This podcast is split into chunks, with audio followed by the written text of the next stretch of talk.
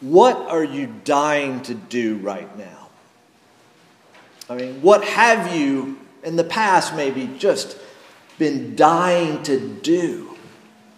I mean, fill in the blank. Is it to attend the Super Bowl? Is it to finally pay off debt? Is it to meet the woman of your dreams, the man of your dreams, to, to, uh, to get the A? What are you dying to do? Fill in the blank. Take a moment. What are you dying to do? Now, when we use that word as I just did, uh, we don't mean it literally, but rather figuratively.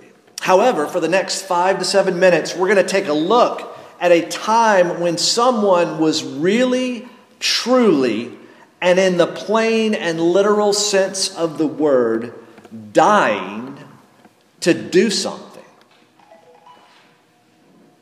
You heard a moment ago read in Luke 23, verse 34, these words. And Jesus said, Father, forgive them, for they know not what they do. Now, this is the first of the last seven words of Jesus on the cross. And these words are a prayer. It is a prayer for those who are putting Jesus to death, slowly but surely. It's a prayer for both the religious, the Jews, the religious leaders, and it's also a prayer for the irreligious, the Gentiles, the Roman soldiers, all gathered together.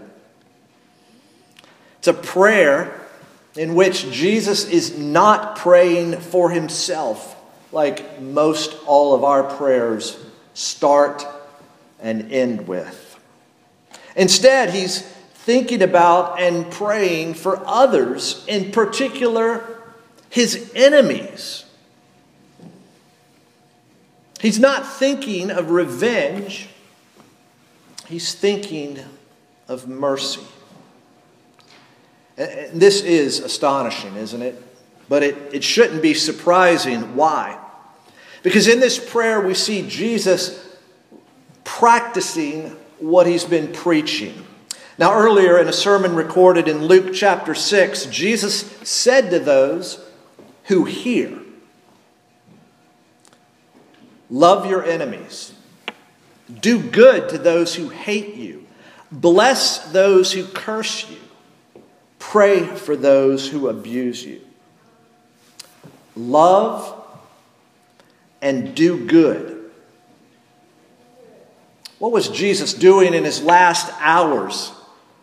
He washed the feet of one of those who would betray him. He healed the ear of one of his captors. Now, on the cross, could there be any greater demonstration of enemies' hate, cursing, and abuse than this crucifixion? Could there be a greater expression of love, doing good, and blessing than what we see in this prayer? Yet he bore the sin of many and makes intercession for the transgressors. He prays for the transgressors. He prays for his enemies. Now, since this is a prayer, uh, the question has got to be asked was it answered? Was Jesus' prayer, Father, forgive them, for they know not what they do, was it answered? And if so, when? Well, we can see that on the day of Pentecost, it was indeed answered. 3,000 of them came to faith in Christ. Remember, we read in Acts 2 this Jesus you crucified and killed, as Peter addresses. This Jesus whom you crucified. Peter's speech, his sermon in Acts 3 captures it well. Listen to these words. And now, brothers, I know that you acted in ignorance, as did also your rulers. But what God foretold by the mouth of all the prophets that his Christ would suffer, he thus fulfilled. Repent, therefore, and turn again, that your sins may be blotted out. Peter tells the crowd gathered to listen that you acted in ignorance. But here's someone else that acted in ignorance.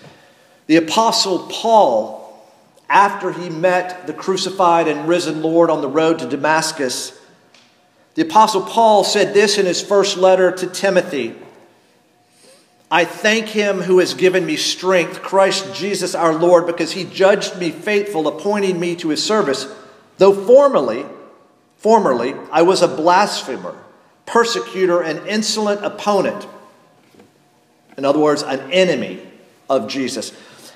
He goes on to say, But I received mercy because I acted ignorantly in unbelief. And the grace of our Lord overflowed for me with the faith and love that are in Christ Jesus.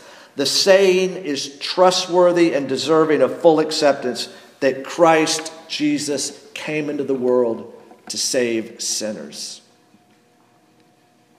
Now, since these words of Jesus are a prayer, another question about that prayer that's got to be asked is not only when was it answered, but how was it answered? How were sinners saved? Through his death, through the shedding of blood for the forgiveness of sin. You see, his death provides the very basis on which those who crucified him could be forgiven. A well known hymn that Wendy was playing before the service asked an essential question what can wash away my sin? And it provides the one and only answer nothing but the blood of Jesus. Uh, maybe Wendy didn't play it before, but maybe you could play it afterward. What can wash away my sin? Nothing but the blood of Jesus. The author to the letter to the Hebrews says, of course, without the shedding of blood, there is no forgiveness of sin. I mean, you see it? Father, forgive them. And he is dying to forgive, literally. He's bleeding to forgive. Now, the first of these last words of Jesus on the cross demand a response from all of us, from you, from me. Because in Acts 17, when Peter is in Athens, he says this The times of ignorance God overlooked, but now he commands all people everywhere to repent. Because he has fixed a day on which he will judge the world in righteousness by a man whom he has appointed. And of this he has given assurance to all by raising him from the dead.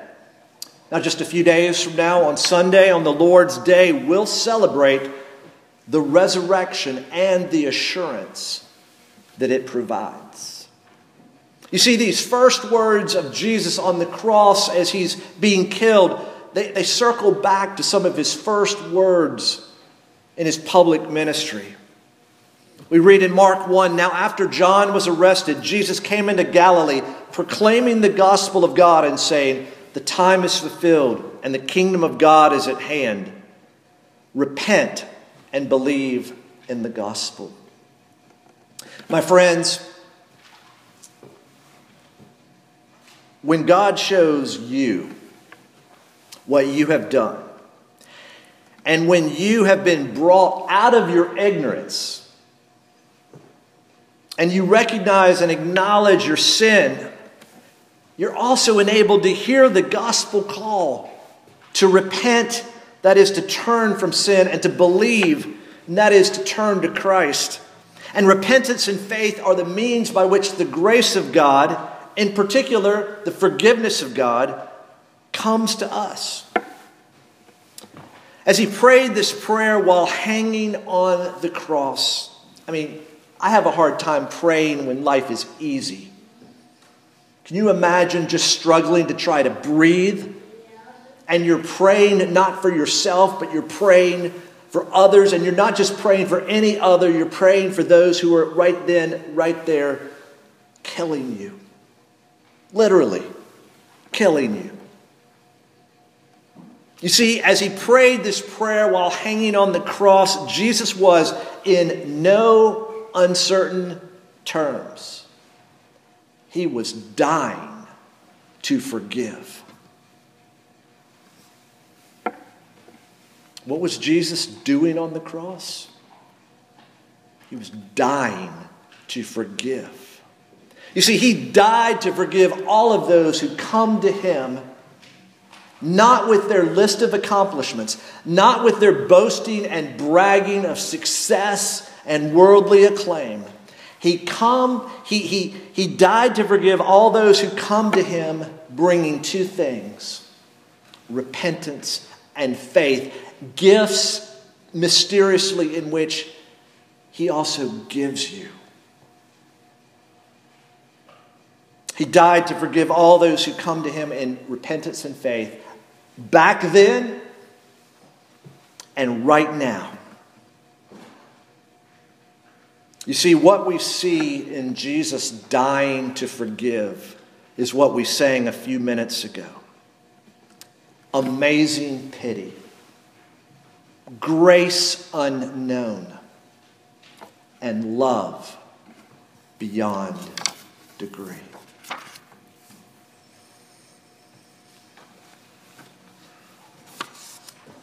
Let's now turn from listening to singing together our hymn of response. When I survey the wondrous cross, hymn 252 in the Green Trinity hymnal, if you're interested. When I survey the wondrous cross, let's join our hearts and voices in song.